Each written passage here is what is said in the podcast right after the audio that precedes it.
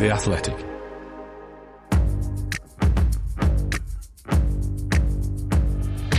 Totally Football Show. Today, FA Cup.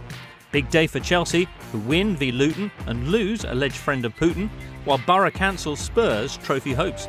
Premier League, Leeds become the men from Marsch and Manchester Derby. Will Pep's ranks spank fellow Mancs? Plus, Matt v Jules in the Inter Totally, and much, much more in this Totally Football Show in association with Paddy Power.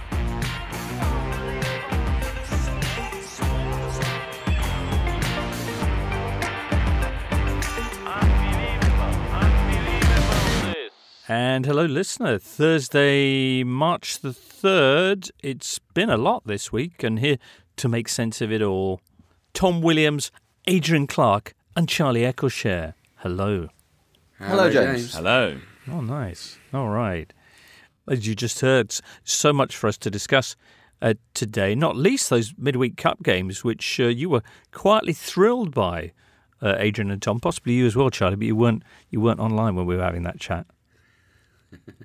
I, I enjoyed it. Yeah, I thought I thought that Luton gave it a real go against Chelsea. Okay, they ran out of energy, I think, in the second half and lacked a bit of quality. But yeah, the Middlesbrough game for me was the the standout. Um, mm. It was it was a Championship side raising their game, playing like a Premier League outfit, and you know what they did to Tottenham Hotspur at the Riverside Stadium was was just remarkably impressive, given how easily Spurs spanked Leeds in the previous mm. game. I was commentating on that game.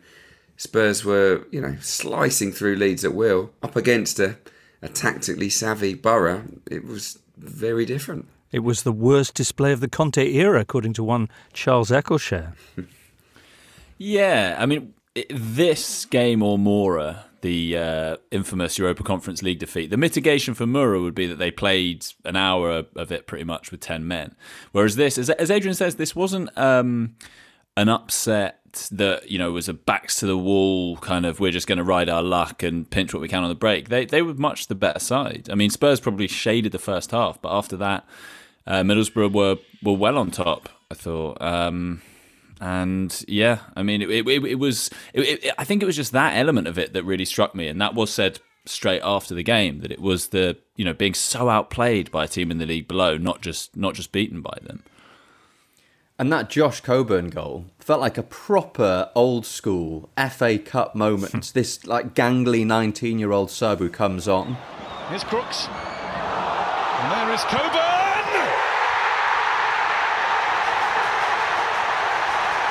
Look at the joy!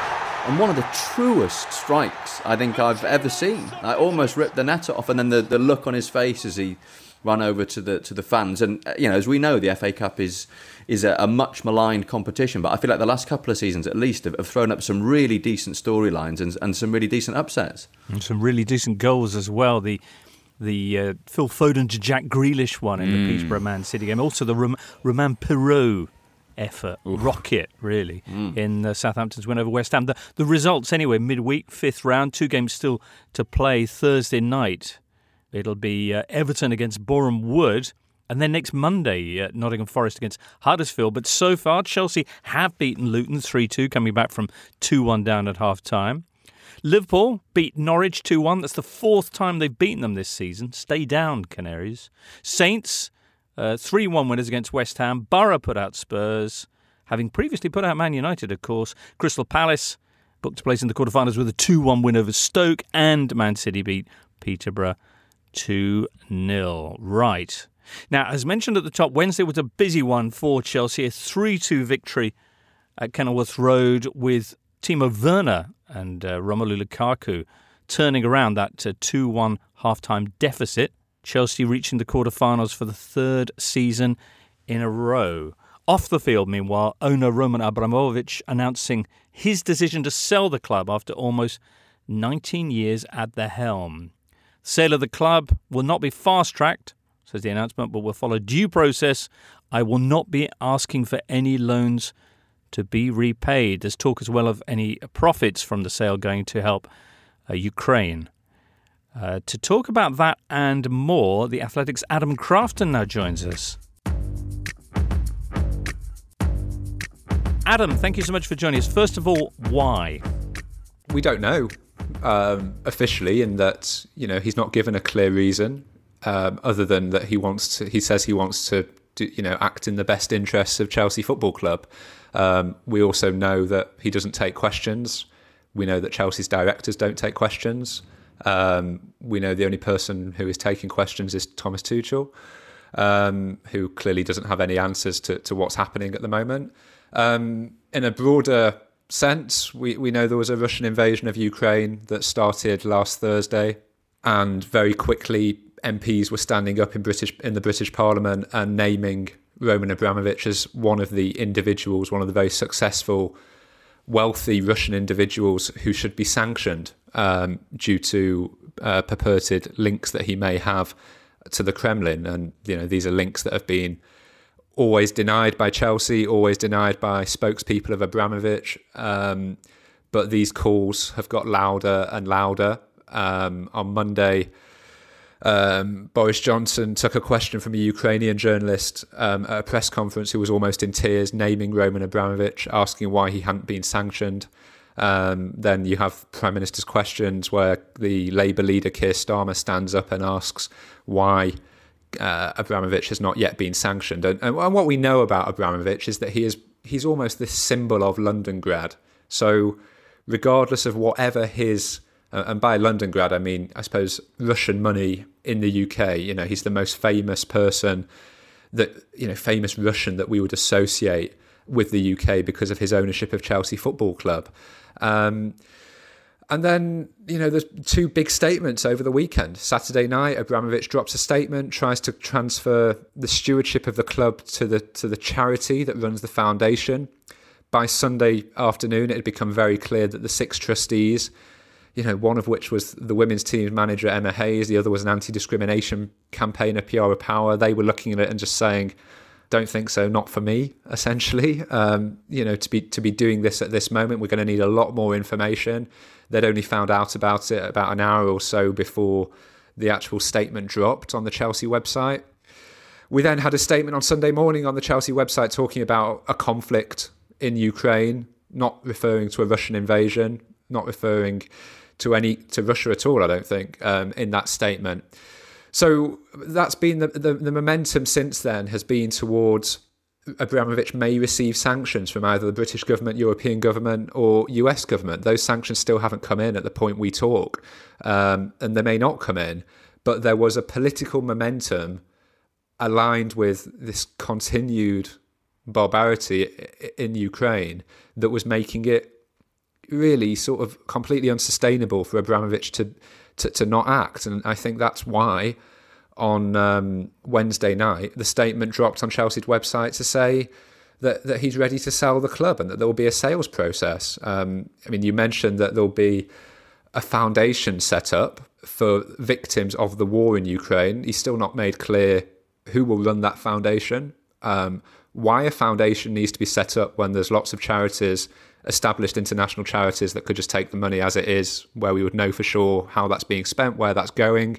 He's not made clear whether that will be going to Russian victims of Ukraine or Ukrainian victims of, of, of what's going on there at the moment. So there's a lot of things we don't have answers to. There's a lot of things that would be very helpful um, if he took some questions, um, but that's where we are.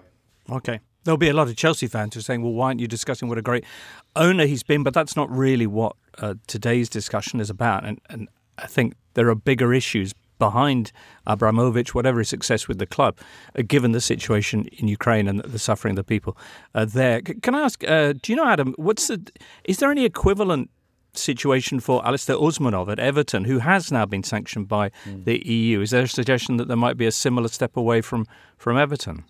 Well, I mean, Alisher Usmanov is not a shareholder of Everton.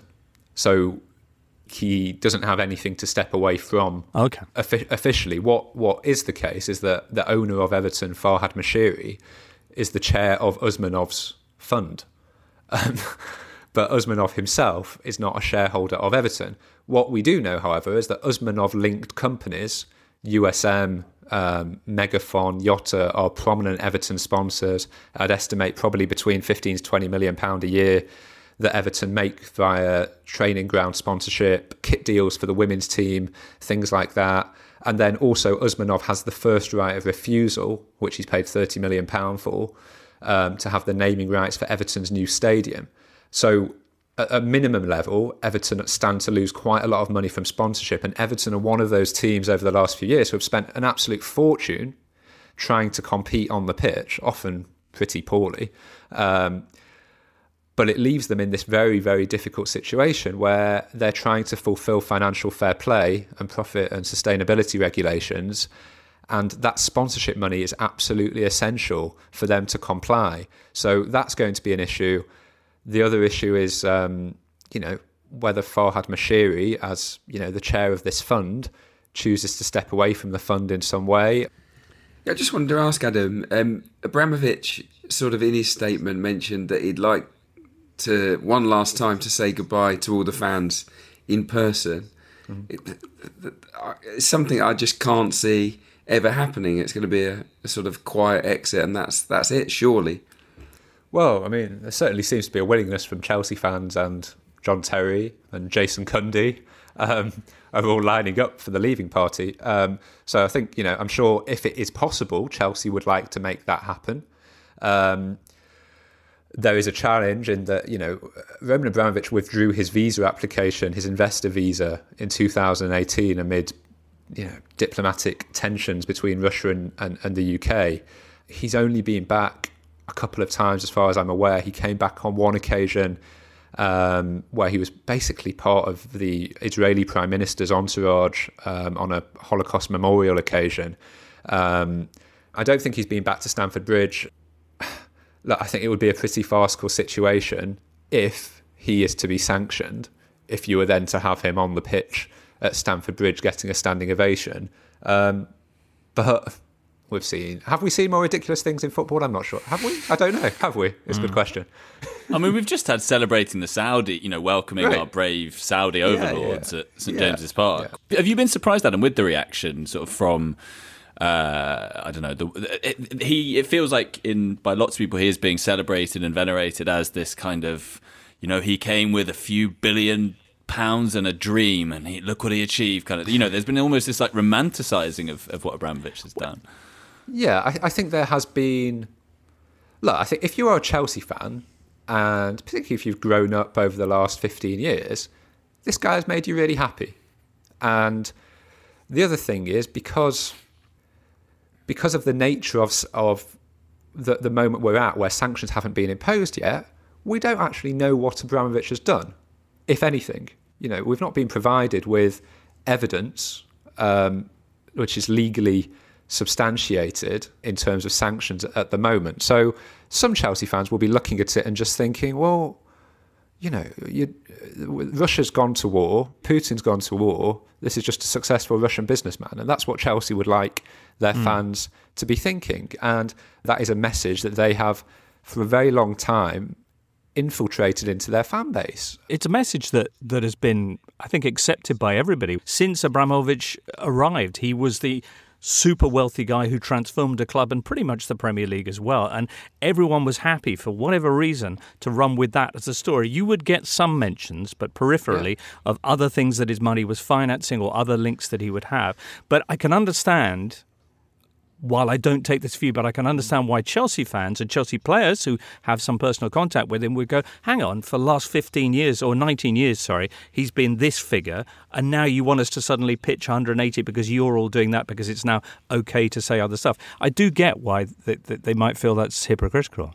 Like all these things, life is complicated. There are positive aspects to it. He's done a load of campaigning against anti-Semitism, which has been which has been you know really impressive at times. He has put a load of money into local projects in Chelsea in in in the area in the same way that you know Manchester City would say their owners have and that the Newcastle owners will say they have and you know there is an argument he has improved people's lives in some way um, at the same time we see the footage from Ukraine we see the images from Ukraine and we see that Roman Abramovich, you know, you have MPs calling for sanctions. And it's a very, very, very, very difficult thing, I think, for people who just go along on a Saturday to watch their team as an escape, to, to get their head round. And, and the final thing is on Monday, his spokesperson was saying that he'd actually been invited by Ukraine, by some Ukrainian mm. officials, it wasn't very clear who, um, it was a Ukrainian actor that vouched for it, to help broker peace talks in Belarus between Ukraine and Russia. And this was after years of us being told that Abramovich is a person, you know, without any political connections, without any political links, and all of a sudden he was being contacted by Ukrainian actors to to act as a as a mediator. Um, so it was. It, I can completely understand why Chelsea supporters or anyone would look at this and just be like, "What the? F- what is going on?" And and it's really difficult to get your head round.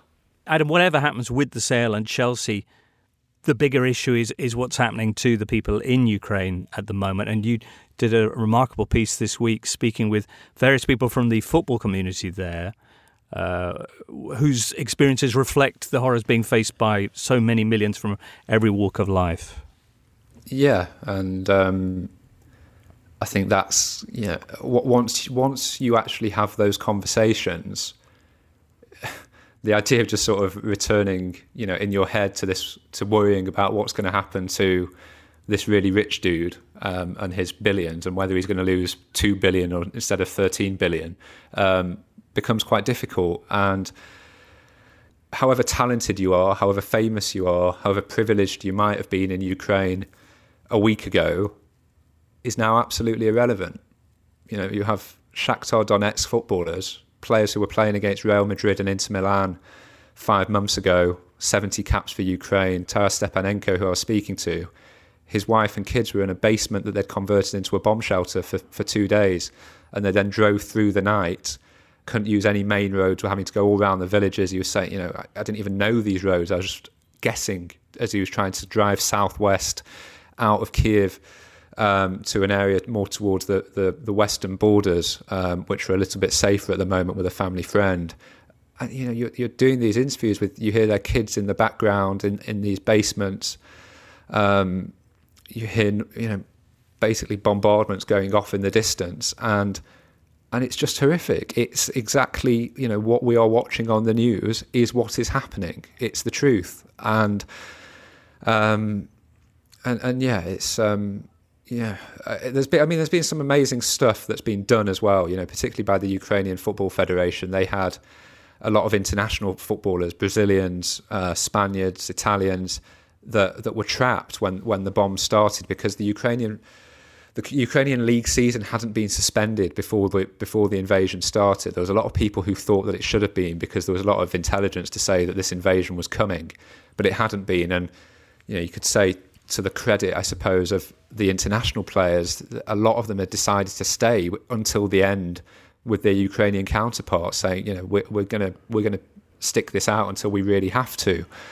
But it left, you know, there was 70 strong group of Shakhtar and Dynamo Kiev players in the Opera Hotel in Kiev on Thursday morning, Friday night, with babies running out of food, running out of nappies, um, and eventually uh, between UEFA and a federation, they got them um, they got them out towards the Romanian border. Um, you know, other players had it far more difficult. Three Brazilians from Zorya Luhansk, one of them was 18 years old, had gone to Ukraine, not earning that much money to try and get a break in Europe, and finds himself walking 50 kilometres through a war, basically through a war scene to try and get towards the border. I mean, it's abs- and he was with a teammate who's who was carrying his kid on his back. I mean, it's it's absolutely mm-hmm. horrific, and I don't know. I struggle really to um to to say much more than that, other than yeah. Mm. Well, those those are the ones who got out. There are other yeah. others from all walks of life, of course, who are still there, and I thought very much uh, with them. Adam, thank you so much. Uh, the, the piece is, is, is really worth reading. It's up on uh, the Athletic at the moment, and um, yeah, we'll, we'll speak to you again soon. I hope. Thank you. So the FA Cup. Uh, we we talked a little bit about Spurs. Uh, Adrian, tell us about the extraordinary Chris Wilder's Borough. Oh, they were awesome, weren't they? They they play with so much confidence, uh, comfort on the ball, and that is down to coaching. he is he has given the players belief that they can can play in this quite sophisticated way, and he's done it in a matter of weeks. Really, he's, he's not been there too long. Chris Wilder and, and just the fluency of their passing, their movement, the confidence of the players was was great to see. I thought that the right back Isaiah Jones, who's been superb all season, really, he he would walk into the Tottenham side, wouldn't he? I mean, he would. And so would Jed Spence. They have two right backs who would walk into the uh, absolutely, the absolutely, and and they, they could have had more goals. Obviously, a couple of you know guilty chances from Crooks and and Howson from corners.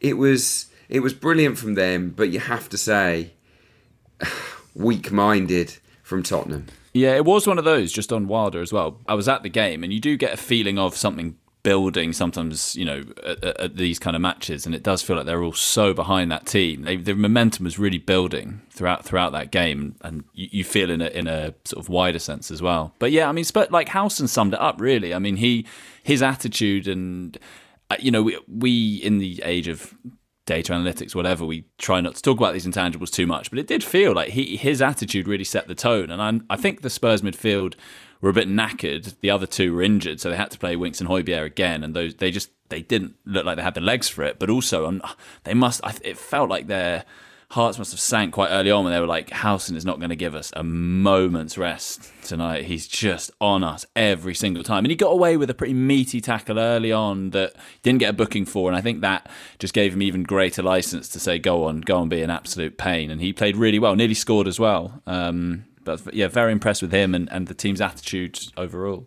Charlie, as someone that follows Spurs closely, do you do you think that Tottenham now and in the last few decades do you think that, that part of this issue where they can't seem to get, you know, climb that mountain and win the trophy, you think it's that they just that they accept finishing second best is, is okay? It feels to me as if like the, the truly elite teams, the ones that are gobbling up all the trophies, they they just have this fear of losing, of finishing mm. second best, and I just don't get that impression with the culture at Tottenham Hotspur. It's almost an acceptance that, that they'll they'll come close, but. I mean, have we got enough time on this podcast to try and explain what's wrong with Tottenham Hotspur? I suspect that, perhaps not. that is a big question, but that that tension, what you're describing, Adrian, as well, is what uh, Conte has walked into, and I think is he's desperately trying to change that. He's actually spoken about that very issue and saying that you know, he the atmosphere he wants to create and that he's created at his former clubs is where a loss is the mood should be horrific for the days after. You know, you should be absolutely raging about it. Um, and you know he said he hasn't got that impression and it was really funny after after one of the defeats i think it was burnley maybe? All the, the spurs you know put up the training pics or whatever and, and there was not a single one of them smiling. It was all you know looking serious and really sad and moody and training and you do wonder if it was this was an attempt to kind of show conte that yeah we're we're on board with this messaging that this is unacceptable. Um, but yeah, I mean, I, I was going to say it feels like every time I come on this, it's uh, on this podcast, it's off the back of a Spurs defeat. But then I was thinking, I come on basically every other week, and they lose literally go. every other game. So yeah. it's, it's, actually not so really that surprising. It's 13 fixtures in all competitions in which they've almost perfectly alternated between wins and losses, wins and losses. There was one little stretch in the middle where they did two defeats in a row just to kind of spice life up. As Adrian mentions, it is another season without silverware. 2008 League Cup is the last trophy they won. If Duncan were here, he'd mention that this summer, their last title will be closer to the 1800s than it is to today, which is a remarkable statistic. However, silver lining time, in terms of their top four challenge, this could be a boost because now it's only mm. training ground with Conte preparing for each game, and the next one being Everton on Monday night. Well, yeah, this is this is Conte. What he's sort of staked his reputation on is that you know these weeks on the training pitch with him are so valuable. And the mind obviously goes back to that 16 17 season with Chelsea, where they weren't in Europe and, and they were able to have these full weeks and it worked out really well. There's always been the sense with him that that's, you know, they, they've never, he's never been particularly good in European competition. And the feeling's been that he's, you know, been very good uh, with kind of the three weeks, but juggling a lot of competitions has never been that easy. So, yeah, maybe it will be a benefit, but you know, the side issue, and someone raised this, and I'd be interested to get your guys' thoughts. Is you know, Kane will go another season without winning a trophy. And is there anyone in modern football, in the era of stratification where the same teams tend to win the trophies, anyone in modern football that's close to Kane for having not won, you know, for someone of his ability, not winning a trophy? I mean, it is ex- obviously it was asked probably in a slightly trolley way, but it is quite an interesting thought. I mean, it is crazy that he hasn't won anything as he approaches 29.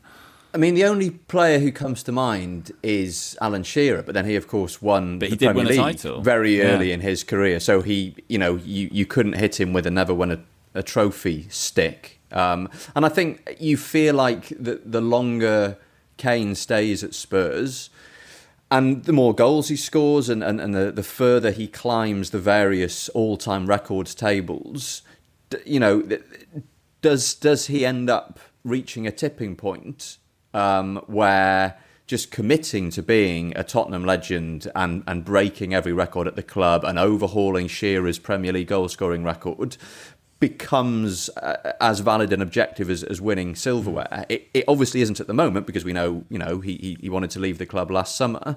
But I just wonder, given the difficulties he's had extracting himself from the club and, and you know being tied to the contract that he's tied to, will we get to a point if he's still there in the next two or three years, which is, is perhaps not all that likely, you know, given the way things are going, will he at some point embrace that kind of you know one club man hero status? But yeah, I, I suspect if you were if you were to pr- present him with a choice today, uh, he'd, he'd probably go for something a bit more exciting.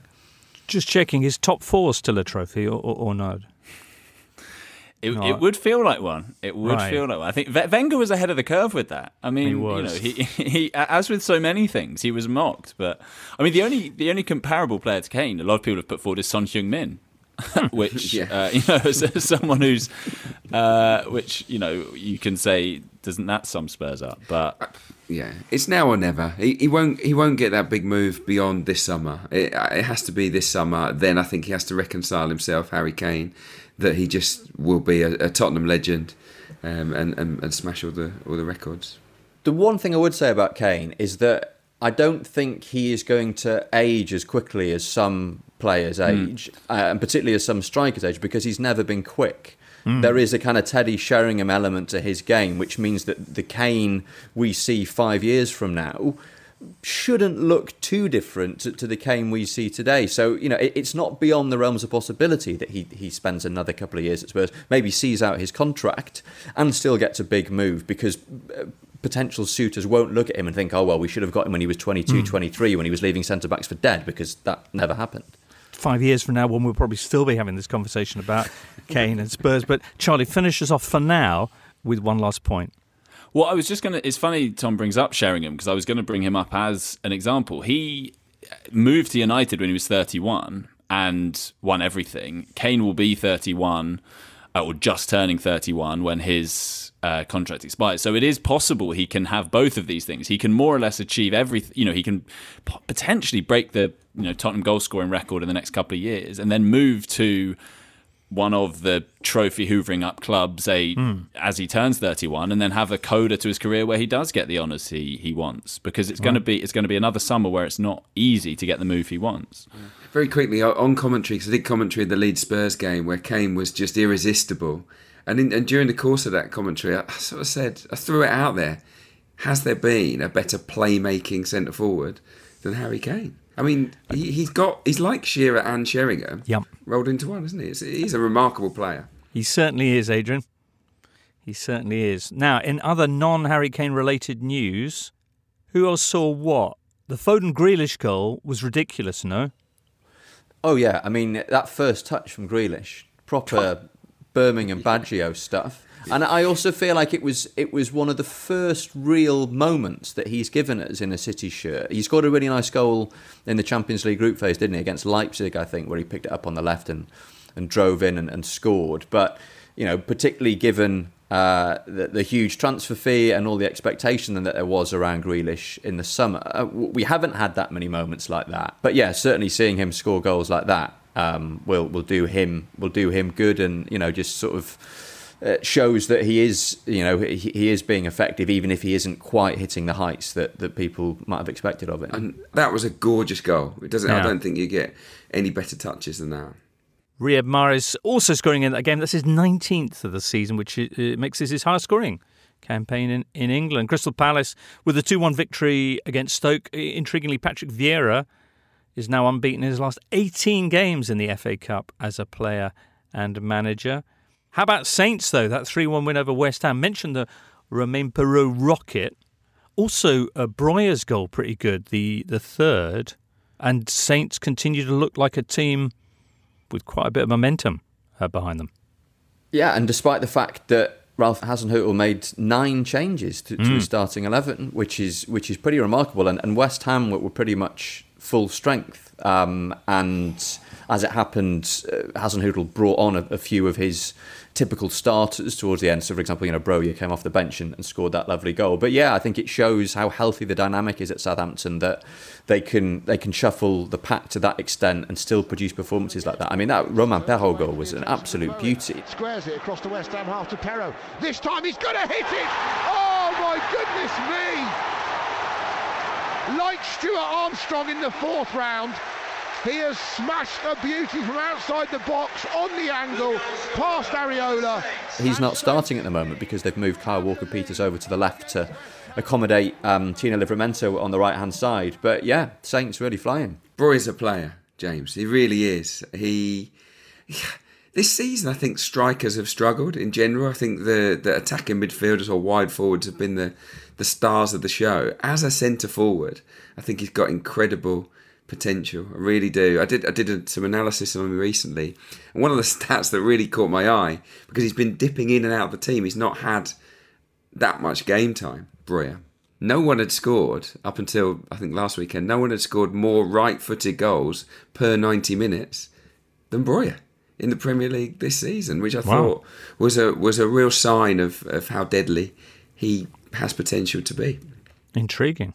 Well, they uh, Southampton put West Ham out. They've still got the Europa League to play for. They drew Sevilla, uh, serial winners of this tournament, as you may have seen in the uh, Europa League last 16. That'll be coming up next week. Before that, West Ham have Liverpool, who had another win over Norwich, slightly more measured one this time, just 2 1. Both of the goals coming from Takumi Minamino, who's got insane stats, actually. Seven goals in eight, I think the commentator was saying on Wednesday night. Anyway, as Jurgen Klopp takes Liverpool to the FA Cup quarterfinals for the first time. Everton Boreham Wood is tonight with the draw for the quarterfinals just before kick-off there, and then Monday it's Nottingham Forest against Huddersfield. Next up, we'll be moving on to the Premier League weekend. So, Mr. Rangnick, what's troubling you? Well, we've got a, a leak in the dressing room, Doctor. Right, and you want to find out who it is? No, no, I just can't find a good plumber. Sometimes there's only so much you can do. But with Paddy Power, our offers are watertight. So this weekend, get money back as a free bet if one leg of your 4 plus 4 bet builder lets you down. Paddy Power. Pre-match online bet builder bets only. Min odds 1 to 5 per leg. Max free bet £10 per day. 7 day free bet expiry. Excludes enhanced match odds. Eligibility restrictions and T's and C's apply. 18 plus. BeGambleAware.org. This episode is brought to you by Michelob Ultra, the official beer sponsor of the NBA. Want to get closer to the game than ever before? Michelob Ultra Courtside is giving fans the chance to win exclusive NBA prizes and experiences like official gear, courtside seats to an NBA game, and more. Head over to michelobultra.com slash courtside to learn more. This is the Totally Football Show, part of the Athletic Podcast Network. The Athletic is the only place you can read articles by Daniel Taylor, Amy Lawrence, Phil Hay, James Pearce, Ollie Kay, and the very best football writers around. Inter Totally's on the way. Stand by for a fat slice of Matt Davis Adams against Julien Laurent.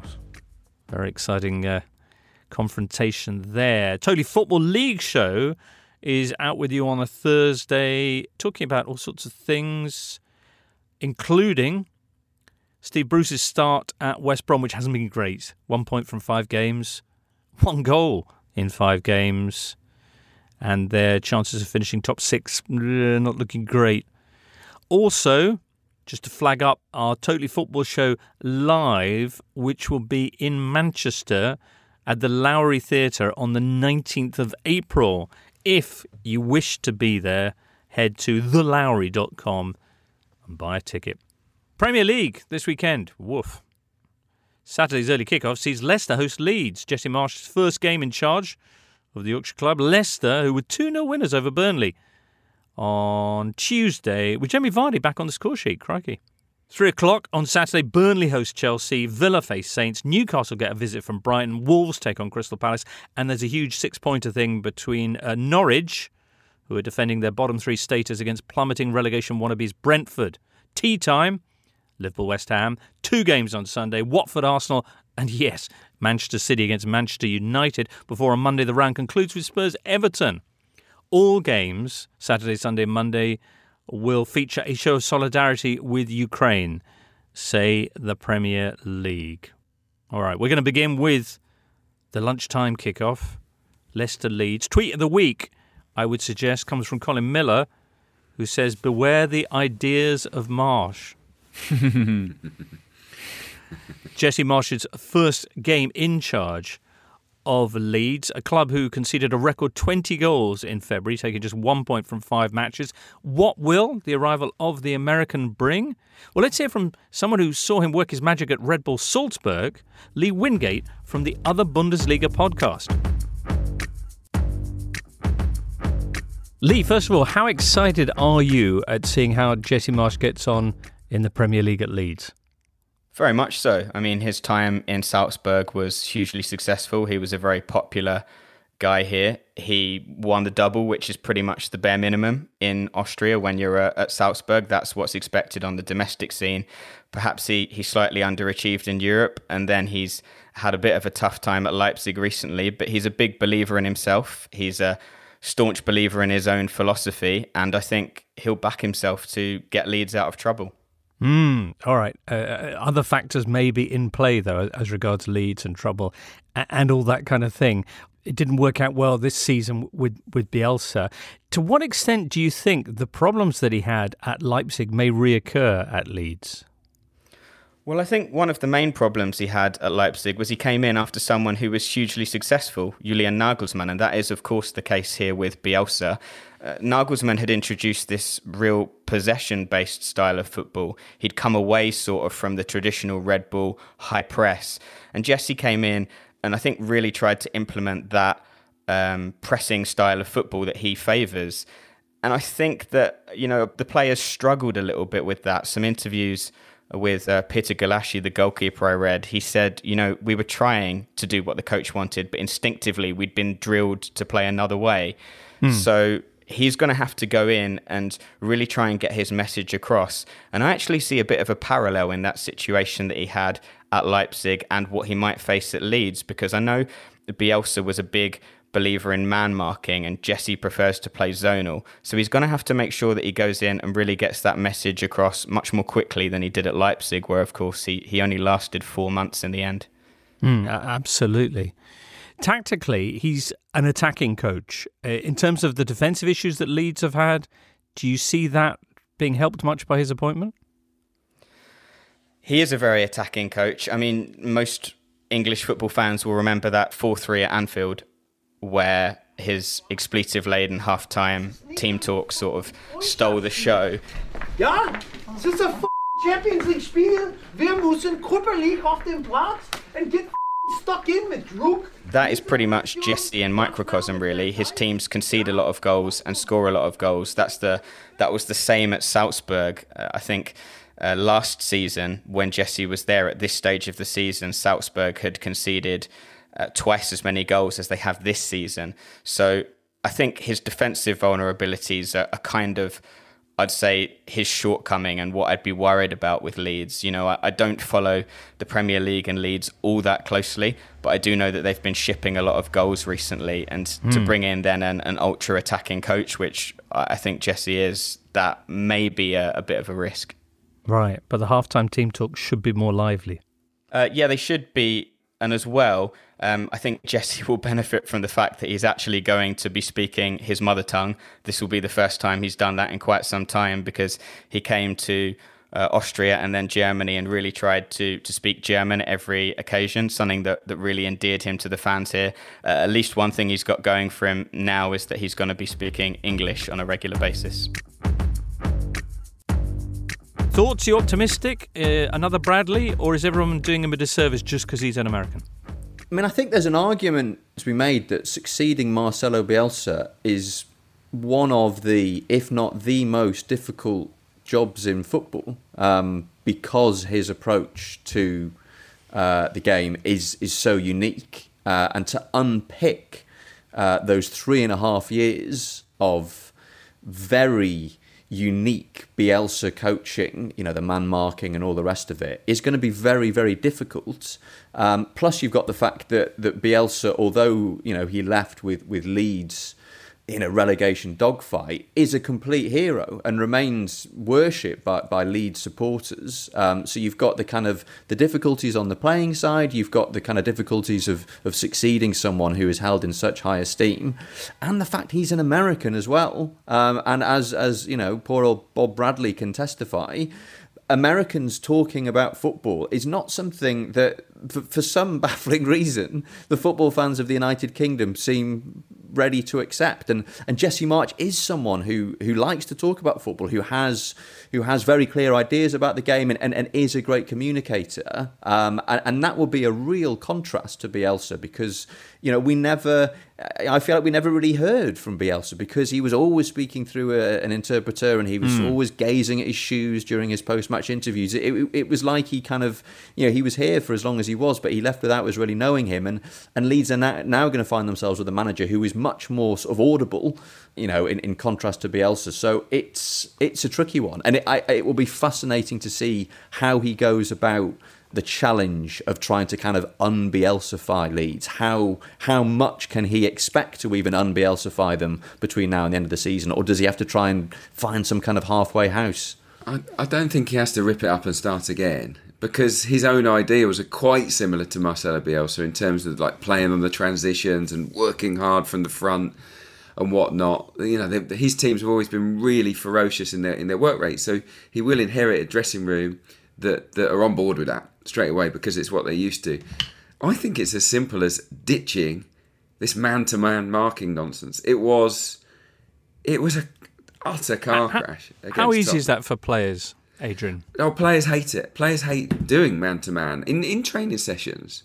Uh, many of the clubs I was with, the coach would sometimes say for 10, 15, 20 minutes, right, you two, man to man, you two, man to man. And it would be seen as a punishment because you were basically, it was mano mano. And it was like, this guy's going to run me everywhere I don't want to go, and I'm going to try to do the same to him.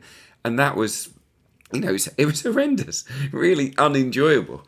Um, so I think that, that the players will be okay with, with, with ditching that, not least because they were getting it so wrong. I mean, they, Spurs, I mean, Son just took the right back into the middle of the pitch just to leave the space for Sessegnon. It was, it was just so basic. And if the Spurs player was quicker than the Leeds winger that was being asked to track back, they had no chance. And and Spurs could have scored eight eight or nine goals in that game. I, I think they had to they had to make that change. It was just it was just broken. Hmm.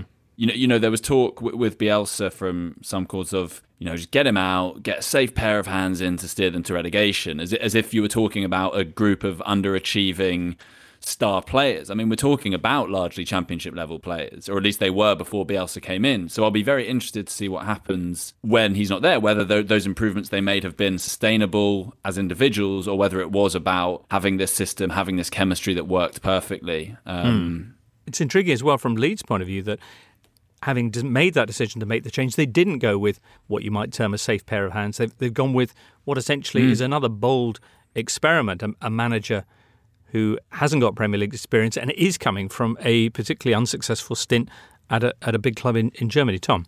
Yeah, and just on Leicester, I think that win at Burnley in, in midweek was was a very significant one. Um, in that it was most notably their first league win of the year, um, which is is both uh, an indication of how poor their form has been and how many games they've had uh, called off.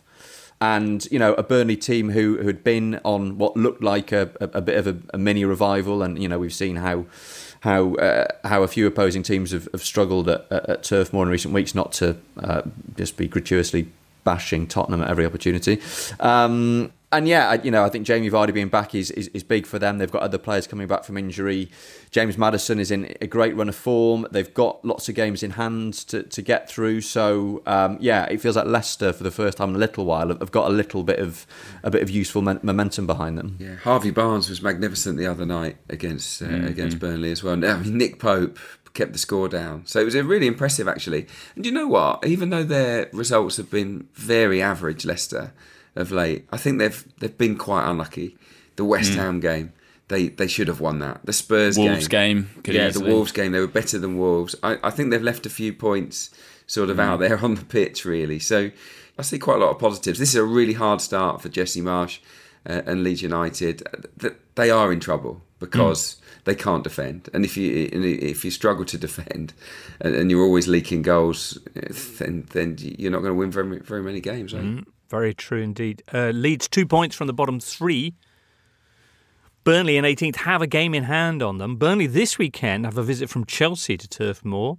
Their recent record, Claret's not been bad. Uh, They only lost, well, that, that Leicester loss was only their second in their last eight games. And of course, against Chelsea, they drew 1 1 at Stamford Bridge in November. Mm.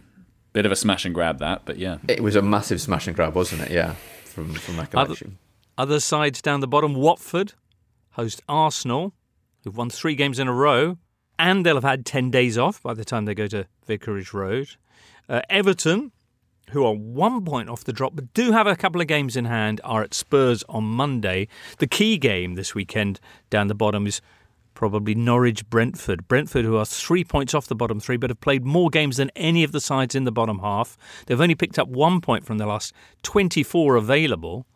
Haven't won in their last nine away games in the Premier League. Daniel's Story on Monday suggesting that were they to lose this game, we could see them make a change. You know? Oh, should also mention. Did you remember when Norwich couldn't win a game? Who was the first team they finally got a victory against? Oh, my word, it was Brentford. Daniel Farke's sort of farewell match, Mm. wasn't it, as well? Mm. Yeah. Oh, the Bees are in trouble. I saw them at Emirates recently, and yeah, th- th- they're kind of they, they don't look a goal threat. They're facing a, a lot of shots. In the last two games, they've faced fifty shots, seventy-one in their last four. Can they complete a century this weekend? Wow, it wouldn't surprise. Raise Wow, the probably bat. not against Norwich. I just think that there may point. be. You, you talk about promoted teams having second season syndromes. I think with Brentford, they're suffering the second half of the season syndrome. Which is like Hull. Exactly. Like Blackpool. opponents have had a look at them, Yeah. and they're quick, they're powerful, they're really good in the air. They throw balls into the box. They're awkward, but if you can suss that out, Hmm. what what have they got? And and the answer is they they're kind of not not master of anything really. I was looking at some of the stats.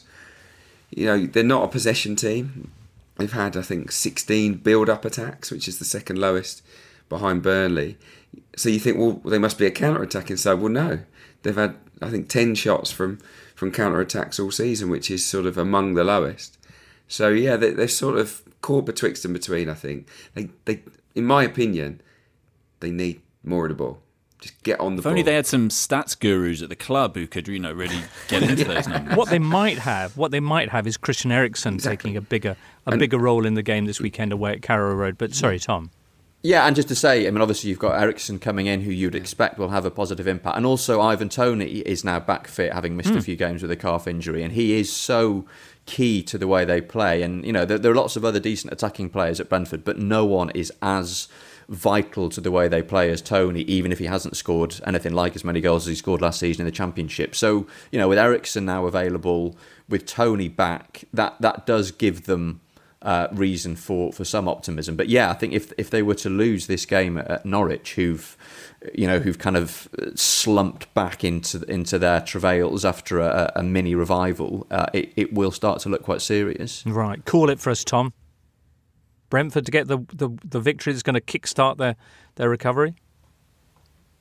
For all, for all. I was at this game last year when it was a championship sort of top of the table six pointer with no one there apart from the media team, and Norwich won it one 0 But it was um, yeah, it was a very tight game. Brendier was brilliant, but yeah, I don't, I think it's going to be low scoring. I don't think it's going to be four. Well, you heard it here first, folks. A couple of other games we could probably write off as mid-table clashes. May well prove to be exciting, but in terms of significance at either end of the table, limited. Newcastle Brighton, and Newcastle delighted probably now to be in that category. They've never beaten the Seagulls in the Premier League, intriguingly, in nine meetings, although Brighton have had three defeats in a row. Also, Wolves taking on Crystal Palace. Uh, three of Palace's four wins since the turn of the year have come in the FA Cup and Aston Villa facing Southampton. All those games at three o'clock on Saturday. On Sunday at four thirty, it's a Manchester derby, so we'll talk about that next. Keep listening for Matt Davis Adams versus Julien Laurent in the Inter Totally Cup, sponsored by Paddy Power. And we apologise for any bad language you may hear. We're all driven by the search for better, but when it comes to hiring, the best way to search for a candidate isn't to search at all. Don't search, match with Indeed. Indeed is your matching and hiring platform with over 350 million global monthly visitors, according to Indeed data, and a matching engine that helps you find quality candidates fast. You can use Indeed for scheduling, screening, and messaging so you can connect with candidates faster. And Indeed doesn't just help you hire faster. According to their own survey, 93% of employers agree Indeed delivers the highest quality matches compared to other job sites. Remember the last time you were hiring and how slow and overwhelming it was? Well, you don't need to go through all that again. Join more than 3.5 million businesses worldwide that use Indeed to hire great talent. And because you listen to the Totally Football Show, Indeed is going to give you a $75 sponsored job credit to get your jobs more visibility at Indeed.com slash totally. That's I-N-D-E-E-D dot com slash totally. Terms and conditions apply. Need to hire? You need Indeed at Indeed.com. We're sponsored for this episode of the Totally Football Show by Shopify. Shopify is the global commerce platform helping you sell at every stage of your business. From the launch your online shop stage to the first real life store stage, all the way to the did we just hit a million orders stage, Shopify's there to help you grow. From their all in one e commerce platform to their in person POS system, wherever and whatever you're selling, Shopify has got you covered. Shopify helps you turn browsers into buyers with the internet's best converting checkout, which is up to 36% better compared to other leading commerce platforms. Plus, you can sell more with less effort thanks to Shopify Magic, your AI powered all star. And what's more, Shopify's award winning 24 7 support is there to help your success every step of the way because businesses that grow, grow with Shopify. Now, because you listen to the Totally Football Show, you can sign up for a $1 per month trial period at shopify.com slash totally, all in lowercase. So go to shopify.com slash totally to grow your business no matter what stage you're in. That's S-H-O-P-I-F-Y dot com slash totally.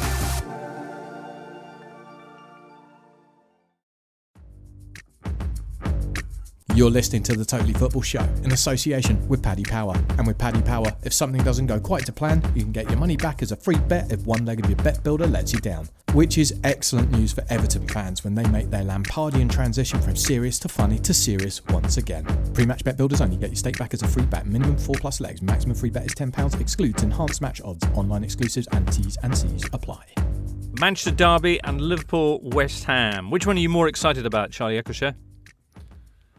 Of those two games, um, the Manchester Derby. Are you?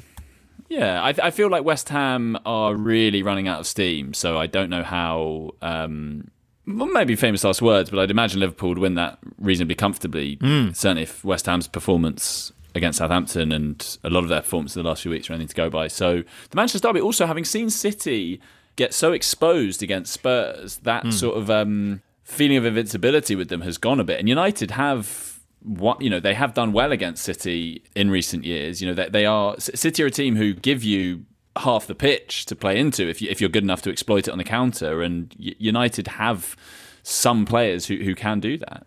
Adrian has got a stat for us. Yeah, away teams have won this fixture more than any other in the Premier League's Hmm. history. It's remarkable. Yeah, Man That's City, weird. Man United, Hmm. 21 away wins, which is just mad, really. Yeah, three in a row. I think in all competitions for for United at the Etihad, it's it's bonkers, really. I think this could be close. I really, Really? do. Because yeah, City, City. Apart from you think about them at the Etihad this season against the better teams, apart from the sort of five 0 spanking of Arsenal earlier on in the season, they, they, you know, they've been tight games, and and United have, you know, they're, they're clearly not going to be intimidated by going there. So yeah, no, I think this would be be interesting. I mean, anyone that saw the game at Old Trafford would find it unthinkable Hmm. that Manchester United could get anything other than a 3 0 defeat here, but because it was so one sided. But but United are a funny team and they, they always seem to score away from home, Manchester United. Even when they're not playing that well, they always seem to nick a goal. So yeah, I think this is going to be a, a real challenging uh, test for City. How one sided was it at Old Trafford? Well, the scoreline was 2 0, but City set a new Premier League record for passes completed. United's players also had more shots on their own goal than they did on City's goal, which is unusual. Uh, Pep Guardiola didn't even feel the need to make any substitutions. Hmm. C- can I ask you a question, you guys? Just I want to I want to put you into the shoes of Pep Guardiola here over team selection, right? The two top scorers at Man City this season are Raheem Sterling and, and Riyad Mahrez. Okay, they've scored a few penalties, but they are the top scorers. Neither man has ever scored against Manchester United. It's 18 matches now for Raheem Sterling. It's 11 for Riyad Mahrez. Would that factor into your team selection if you were Pep Guardiola or not?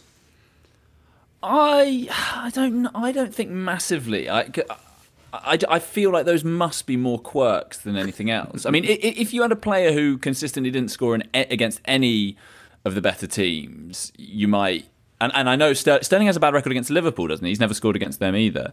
Um, I think that's right, or certainly he's never done anything at Anfield. Um, I no, I, I think if if they're the two kind of in form in if if you think they're sufficiently in form, I wouldn't be dissuaded by a bad record against an individual club. That feels too too much of a quirk. No, I. I agree. I agree. But it, but once you're made aware of the stat, then you're like, oh, you can't unknow it. Yeah, I, c- I can picture the the precise facial expression that Pep Guardiola would make if this was put to him in a, a pre-match or post-match interview. I suspect it's the sort of thing that he, he probably doesn't pay too much attention to, but it, it is a remarkable quirk, and I, it's one of those things that the longer it goes on, the more it becomes a thing. Um, so I'm sure the players themselves will be aware of it, if if not perhaps the manager. Hmm. Should um, West Ham have uh, David Moyes back at home with COVID then when they go to Anfield? Because similarly, he's never won at Anfield as a visiting manager in 17 previous visits. Is that just a quirk as well?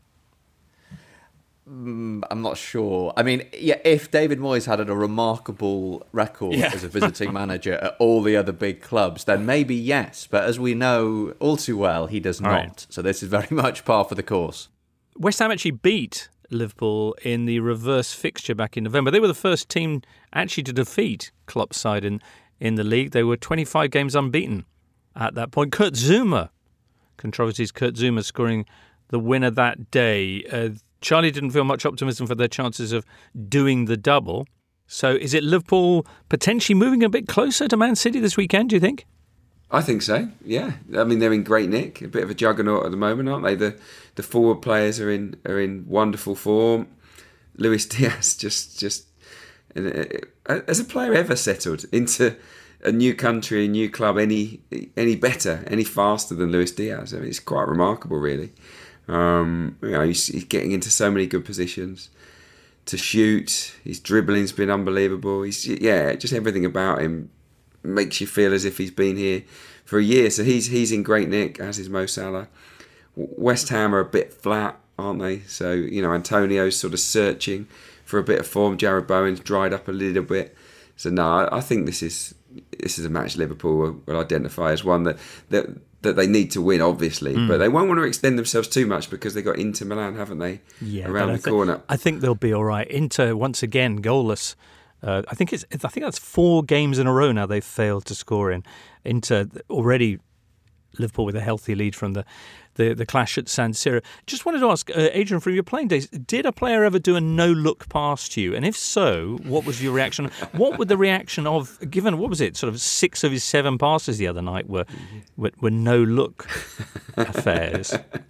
I do, yeah, I do. I like a no look pass. It's just Yeah, pure but- cockiness, pure cockiness, isn't it? And Yeah, You've got to choose your moments, though. If you're Yeah. doing a no look pass for every pass, I mean, Oh no, no, no! You can't be doing it every single time. That's just that's just taking the piss, isn't it? Basically, Right. So you, if if I were to do six no look passes out of seven, Mm. I would expect to be put into the front row of the supporters the next time I got the ball. I would expect to get absolutely clattered, Mm. and I'd, you'd have to take it on the chin, wouldn't you? So Yeah. yeah, it's it's it's a bit too cocky. But Who, Adrian, kind of that of that Arsenal mid '90s group, who would have been the most likely to have done? I mean, we can imagine it would have been the least likely, but who'd have been most likely? I mean, would Ian Yeah. Wright have had? The, no, would he have had the cockiness? It would have been Merson. Right. Um, yeah, Paul Merson. Yeah, he, he, he, he had the most flair. We weren't a team full of flair. I mean, Dennis Bergkamp was, was a half decent player, but he, he was kind of quite straight in his brilliance or Clinical in in his, his- in his craft. yeah. He was very serious about his skill. Hmm. Um, I think the no look pass is frivolous, and that is a little bit merse. well, I should mention that I completely made those numbers up, but it was a it, it was a remarkable frequency with which he, you know, we'll be looking one way and pulling off some magic in totally the other. There you go. So essentially, Adrian's saying Liverpool are going to win and Man City are going to drop points. Tom and Charlie, before we move on to the Intertotally Cup, your view? Yeah, I think Liverpool should win relatively comfortably against West Ham. And yeah, I, I can see the, the, the, the Manchester Derby being quite close in the sense that, you know, as we know, United are sort of struggling to find uh, a, a playing identity and actually coming up against a team who will just deprive them of the ball but leave them space to attack might work well. We've seen that from United under a succession of managers now that they are happier when they can just play as a counter-attacking team. And it reminds me a little bit of the way that England used to go into major tournaments and you'd look at them just stinking out the group phase uh, against countries who you knew they should be beating comfortably because uh, the teams they were playing just sat deep and gave them the ball and they didn't know what to do. And then as soon as they, they came across someone half decent, you know, an Argentina or a Portugal, you saw what they could do because there was space to play in. And I think there are elements of that with United. And I, yeah, I, I, I can see it being close. I'm not sure I necessarily back United to to pick up a win, but then given their you know given their form they've had in recent seasons, it wouldn't be a massive surprise if they did. Hmm. It's a slightly different interpretation of England's recent uh, encounters with big nations at the tournaments. Though. Oh no, no, I'm I'm, go, I'm going back to like the good old days when England Mm. never stood a chance of winning anything. This isn't this is not a Gareth Southgate observation. I'm talking about your Euro 2004s, your World Cup 2006. World Cup 2006, very much in that process. Okay. All right then. Yeah. World Cup 2010. I mean, I could go on. Euro 2012. Charlie.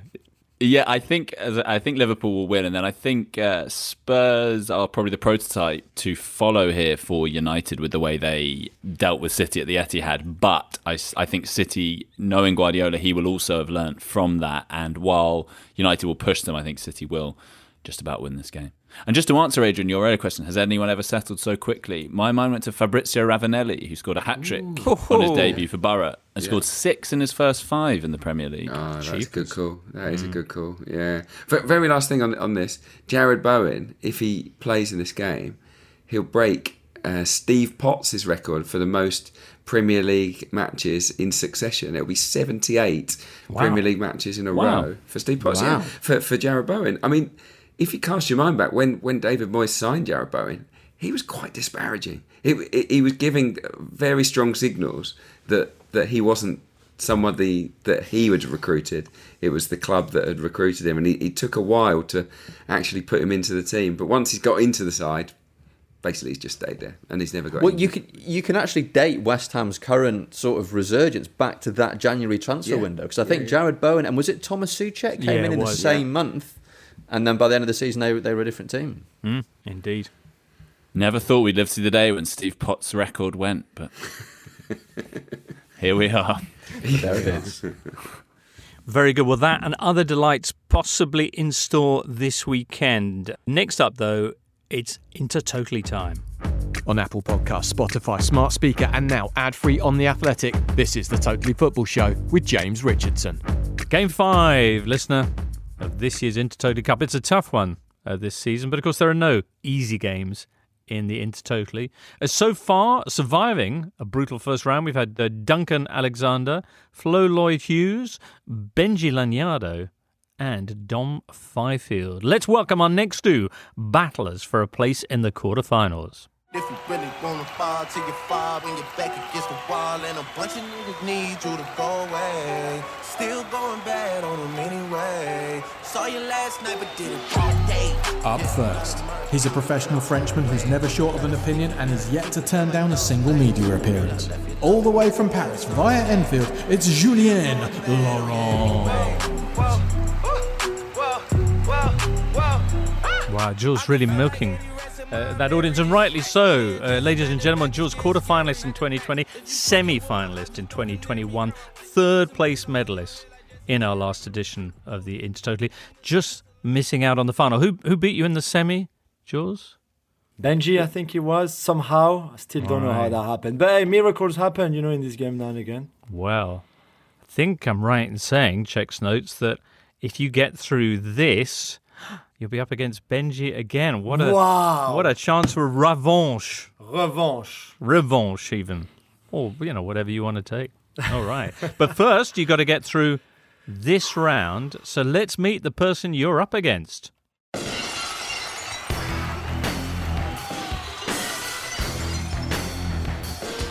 And his opponent. He's a commentator, a dog walker, a podcast host, and a wrestling fan. He is the Barkston Rattlesnake, Matt Davies Adams. Matt, strong, strong entrance music. Yeah, uh, for the uninitiated, that is Stone Cold Steve Austin, one of the uh, greatest professional wrestlers of all time. That's his, his entrance music. Uh, Aklak Hanif, long-time listener, big into Totally Stan, put some pressure on me on Twitter to use a wrestler's entrance music. So I thought that'll strike fear into the heart of my opponent. Wow. And um, from the looks got of the Zoom, left. it has, yeah. Yeah. All over the shop. All right, Matt. Uh, how are you feeling? You, you last couple of years, you've been eliminated by that Michael Cox both times.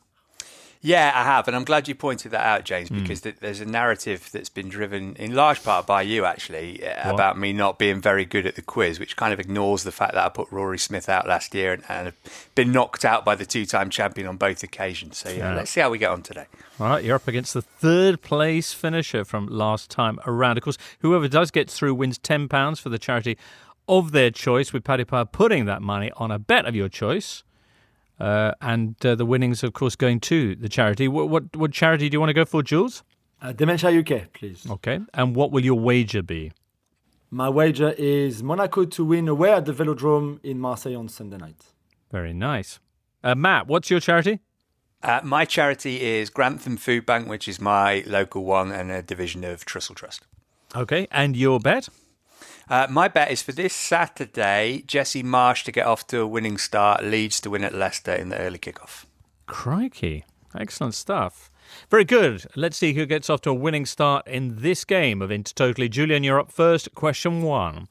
Who was the first Italian to manage in the Premier League?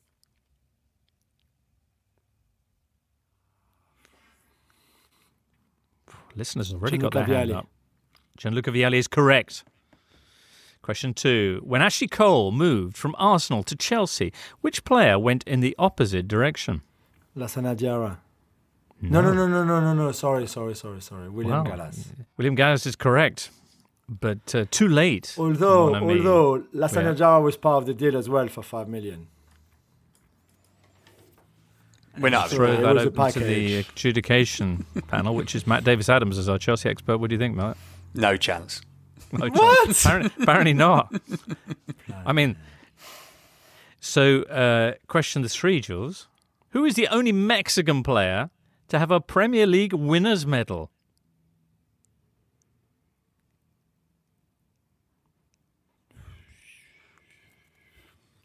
Chicharito? is correct, aka Javier Hernandez.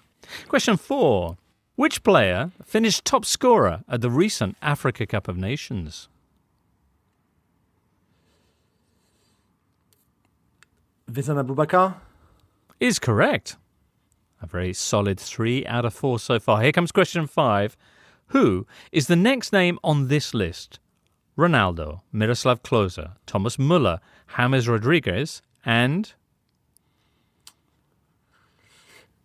And Antoine Griezmann? I'm afraid not. It's Harry Kane. They are the last five World Cup Golden Boot winners. Ah, I Hmm. thought Griezmann was the World Cup No, Brilliant. Harry Harry Kane. Yeah, three out of five. What do you, what do you think? Is it going to be was enough? four or five really, but you know, I give, I give. I mean, Matt needs a head start, so I give him that point. It's All fine. right. Bold This words as Matt prepares for his first question, which Matt is question one. Jesse Marsch is the third American to manage in the Premier League. Name the other two. Bob Bradley. I'm struggling with the other one. I've got to, got to be honest. American manager. Um, no, I don't know. I'm afraid. It's David Wagner. Oh come on. Uh, yeah. Yes, Matt. He's an American international. Yeah, all right. I mean, for clarity, listener, the original question there was name one of the Oh, my- Americans to previously manage, which I did instantly. So, I mean, I'll leave it up to you. Who's the real winner? Question two, Matt. When Andy Cole moved from Newcastle to Manchester United, which player went in the opposite direction? Keith Gillespie. Is correct.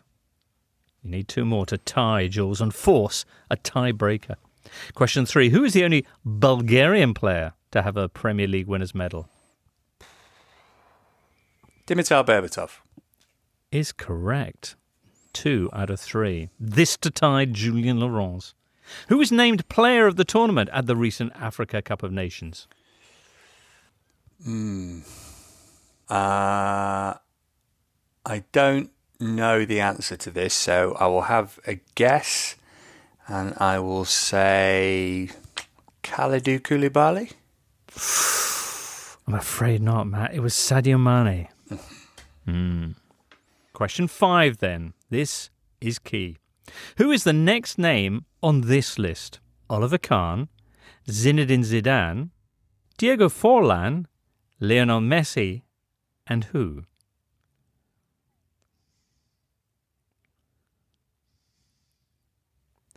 Oliver Kahn, Zinedine Zidane, Diego Forlan, Lionel Messi, and Hmm. Okay. Um.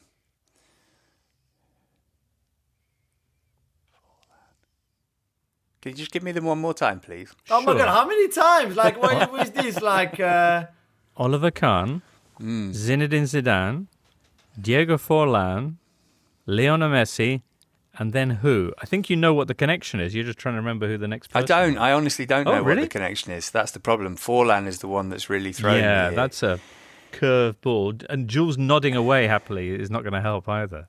I just wonder if, uh, you know, how long until the day we have for this, you know. Um, is it like Got the, no plans, the, yeah. the player of the tournament at the World Cup? I think.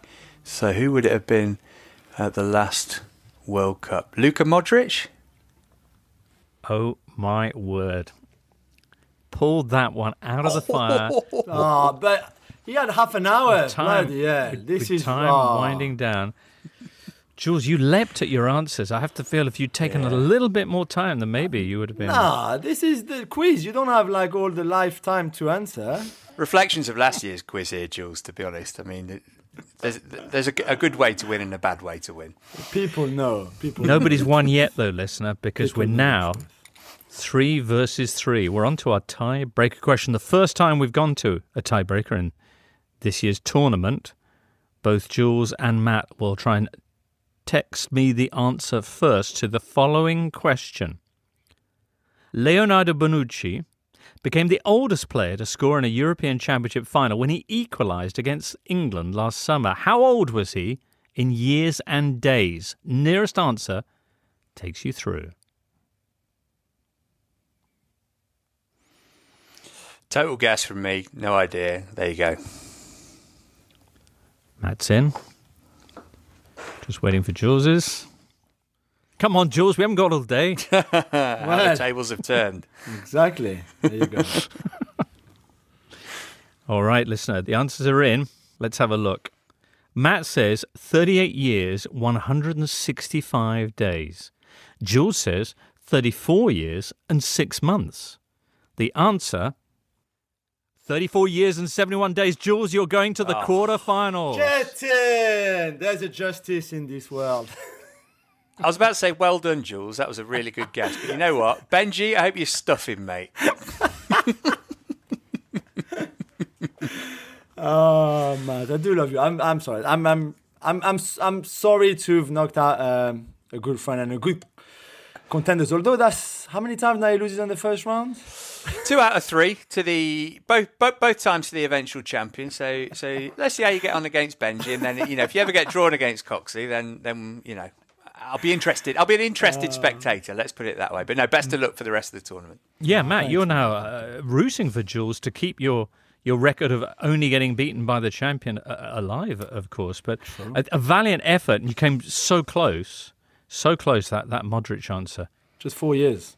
Hmm. Anyway, we look look forward to look forward to speaking to you soon on the pod in a nod nod quiz answering a role. But Jules, you'll go through and you'll be facing Benji in the next oh. round. Oh, my word! Oh my word! Zut alors, Julien, you're through to the next round of Le Coupe de Intertotally. And if, like Jules, you think that Monaco will win away at Marseille this weekend, you'll find it priced at 21 to 10 at paddypower.com and on the Paddy Power app. Prices are accurate at the time of recording. It's over 18s only, and please gamble responsibly. That was dramatic. Not as dramatic though, listener, as watching uh, Tom Williams's face while all that was unfolding, answering by the looks of it. Tom, was it five out of five on Jules's questions? Yeah, nine out of ten overall. I mean, it just shows when the when the when the pressure that? when the pressure's not on. I'm like the Asafa Powell of the Intertotally quiz in the, in your sort of you know your your. Your, your Zurich Your and Jamaican Oslo, tribe. your Os, your Ostrava meets. I'm absolutely smashing it. And then when you know when the lights go down at the 100 meters final in the Olympics, I'm nowhere to be found. Adrian, you did pretty well as well. Yeah, better better than I did for real as well. Yeah, it's just yeah, it's, it's So- frustrating. I'm still, I'll, st- I'll always have nightmares about Stuart Pearce. That's the question that got away. Really, yeah, disappointing. Of course, all this is still to come for you, uh, Charlie. When, when's your big game? Must be soon. It must Um, be. Just going to. But I'm trying not to think too much about. I'm just sort of living in the moment, taking each prep day as it comes. Right, you're up against James Horncastle. Right. Mm. Yeah, it's going to be spicy. I think so. a lot of, I mean, listen, a lot of people have Charlie Eccleshare down as, I mean, he's a quizzer with pedigree. It's a tough draw that I think for Horncastle. Uh, Charlie potentially a dark horse for this year's Inter Totally. That's what they're saying, Charlie. L- listen, that's for others to say. It's not. All, all I can do is is my best. So all right, we'll see. Well, Monday it's going to be Rory Smith against Lindsay Hooper, and then potentially either Thursday, Charlie, it's you against the Horn, or the following Monday. Uh, the other first round tie up there is, of course, that uh, Daniel Storey, Michael Cox affair. Anyway, lots to look forward to. We're back the on small Monday. matter of the small matter of. We're back on Monday with with that and much more. Uh, so do join us then. For now, many thanks to Lee Wingate and Adam Crafton, and to Tom and uh, Adrian and Charlie and producer Charlie and you, listener. Have a great weekend, everyone. Get well soon, Adrian, and we'll speak to you Monday. You've been listening to the Totally Football Show, part of the Athletic Podcast Network. Listen ad free on the Athletic app and discover bonus content by following the Athletic UK Audio Plus on Apple Podcasts. Find out the very latest subscription offers at theathletic.com slash totally. The Totally Football Show is an athletic media company production and sponsored by Paddy Power.